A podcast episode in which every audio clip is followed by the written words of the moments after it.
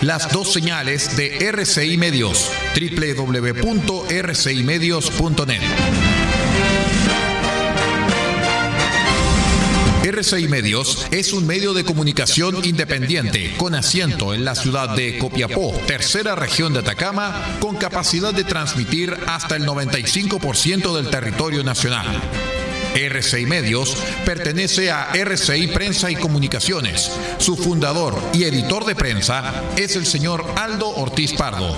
Su directora es la señorita Paula Ortiz Pardo, ambos con domicilio en la ciudad de Copiapó, tercera región de Atacama, Chile.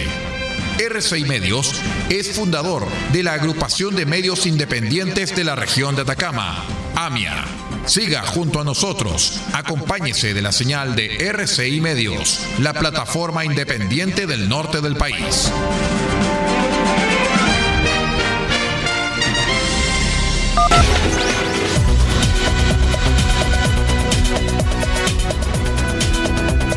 Atención a las emisoras integrantes de la red chilena de radio. Al toque de señal, sírvase conectar.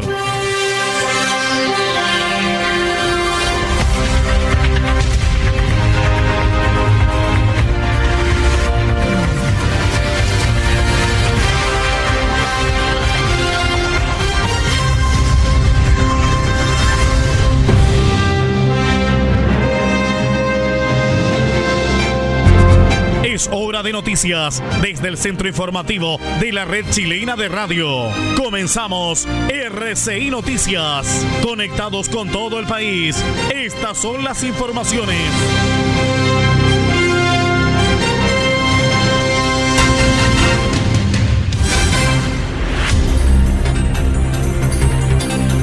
¿Cómo están estimados amigos? Bienvenidos a esta edición de Noticias al Cierre a través de r6medios.net y también otros medios asociados, el Onda Corta, la FM y la Internet.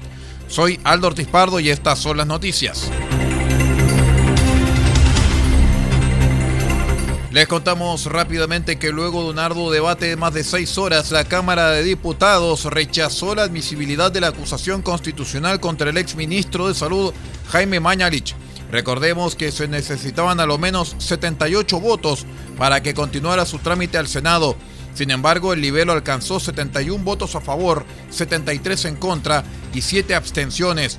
Entre estos últimos se cuentan a los diputados Pepe Out, Loreto Carvajal, Pablo Lorenzini, Gabriel Silver, Jaime Toá, Fernando Mesa y Daniel Verdesi mientras que los nombres que rechazaron la acusación constitucional destacaron los nombres de los diputados opositores Jorge Sabac de la Democracia Cristiana y Pedro Velázquez, independiente. De esta manera, en lo estrictamente formal, se desestima su viabilidad y se entiende por no presentada. Pero además, Mañalich salvó de ser inhabilitado para ejercer cargos públicos por cinco años.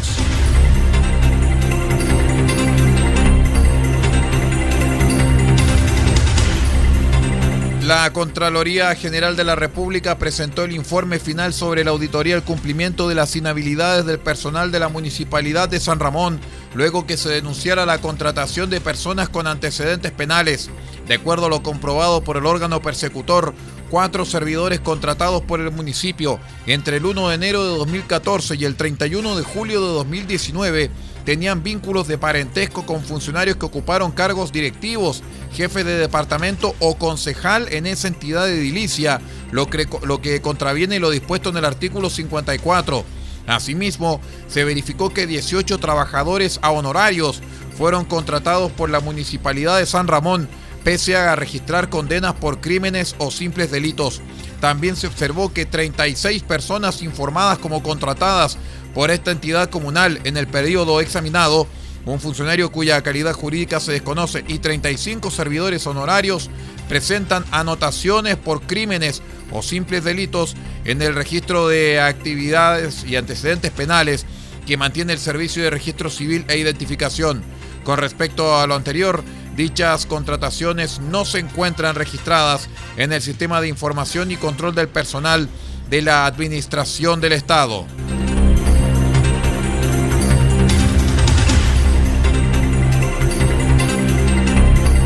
La empresa de servicios sanitarios de los lagos, ESAL, finalizó el cambio de actividades de control con Algonquin Power and Utilities Corporation, quienes ahora poseen el 51% de propiedad de la compañía, confirmándose ahora el proceso de licitación para el total de acciones restantes de ESAL.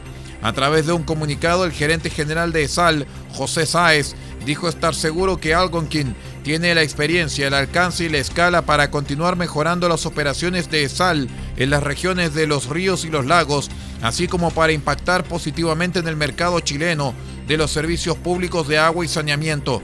Arun Banscota, presidente y director ejecutivo de Algonquin, eh, afirmó que se pretende aprovechar las mejores prácticas de seguridad, excelencia operativa e innovación a medida que atendemos las necesidades de agua y saneamiento de los clientes chilenos.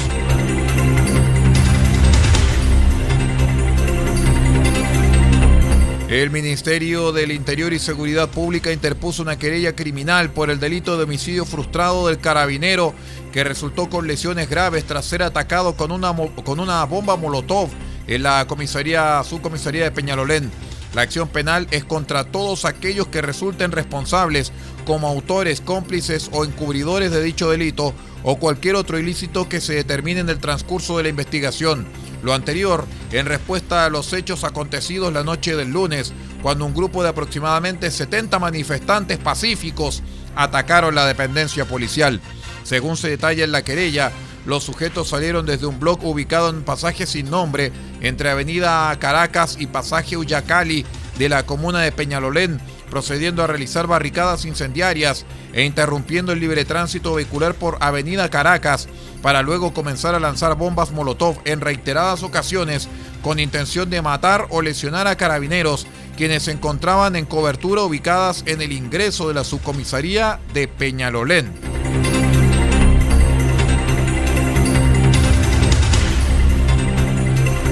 En el exterior les contamos que un muerto y dos heridos dejó el colapso de un techo en la Curtin University de Perth, Australia, en un sector que estaba en construcción. Dos de ellos, incluyendo el fallecido, estaban en el quinto piso, mientras que otro estaba en un andamio. Según constató el medio local Nine News, testigos reportaron haber oído un sonido como de avalancha cuando ocurrió el accidente que cobró la vida del trabajador.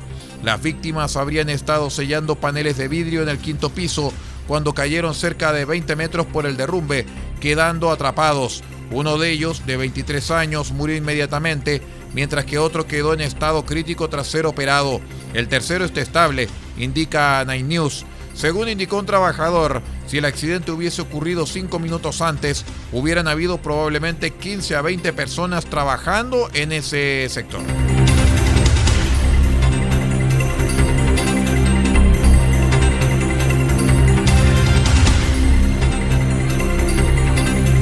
Le contamos también que la jueza Amy Coney Barrett, eh, nominada por el presidente Donald Trump para la Corte Suprema de los Estados Unidos, aseguró el martes que su fe católica no pesará en sus decisiones, pero se negó a opinar sobre la sentencia del alto tribunal que legalizó el aborto.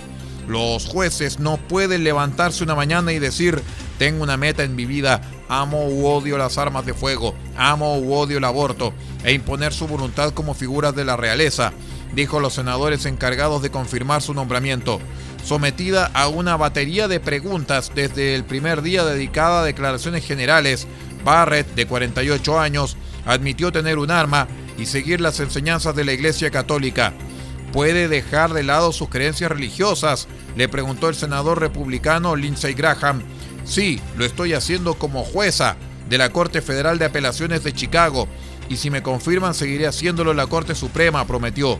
Nuestra fe es importante para nosotros, continuó, y mencionó a su esposo y siete hijos, dos de los cuales son adoptados en Haití y el menor tiene síndrome de Down. Pero es mi elección, nunca traté de imponerla a los demás, aseguró.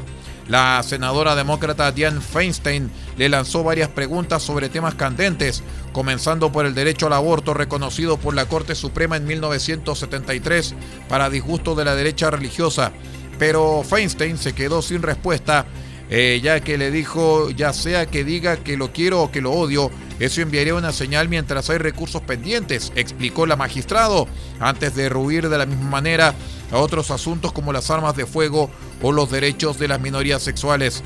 Feinstein consideró preocupante no tener una respuesta clara, pero evitó atacar a la jueza por sus convicciones religiosas, como lo hiciera tres años atrás durante una comparecencia en el Congreso. Con esta información de carácter internacional vamos poniendo punto final a esta edición de cierre de R6 Noticias, el noticiero de todos para estos primeros minutos de día miércoles 14 de octubre del año 2020. Siga usted nuestra sintonía porque ya viene Radio Francia Internacional con su programación en vivo. Soy Aldo Ortiz Pardo. Muchísimas gracias. Que tenga una buena noche.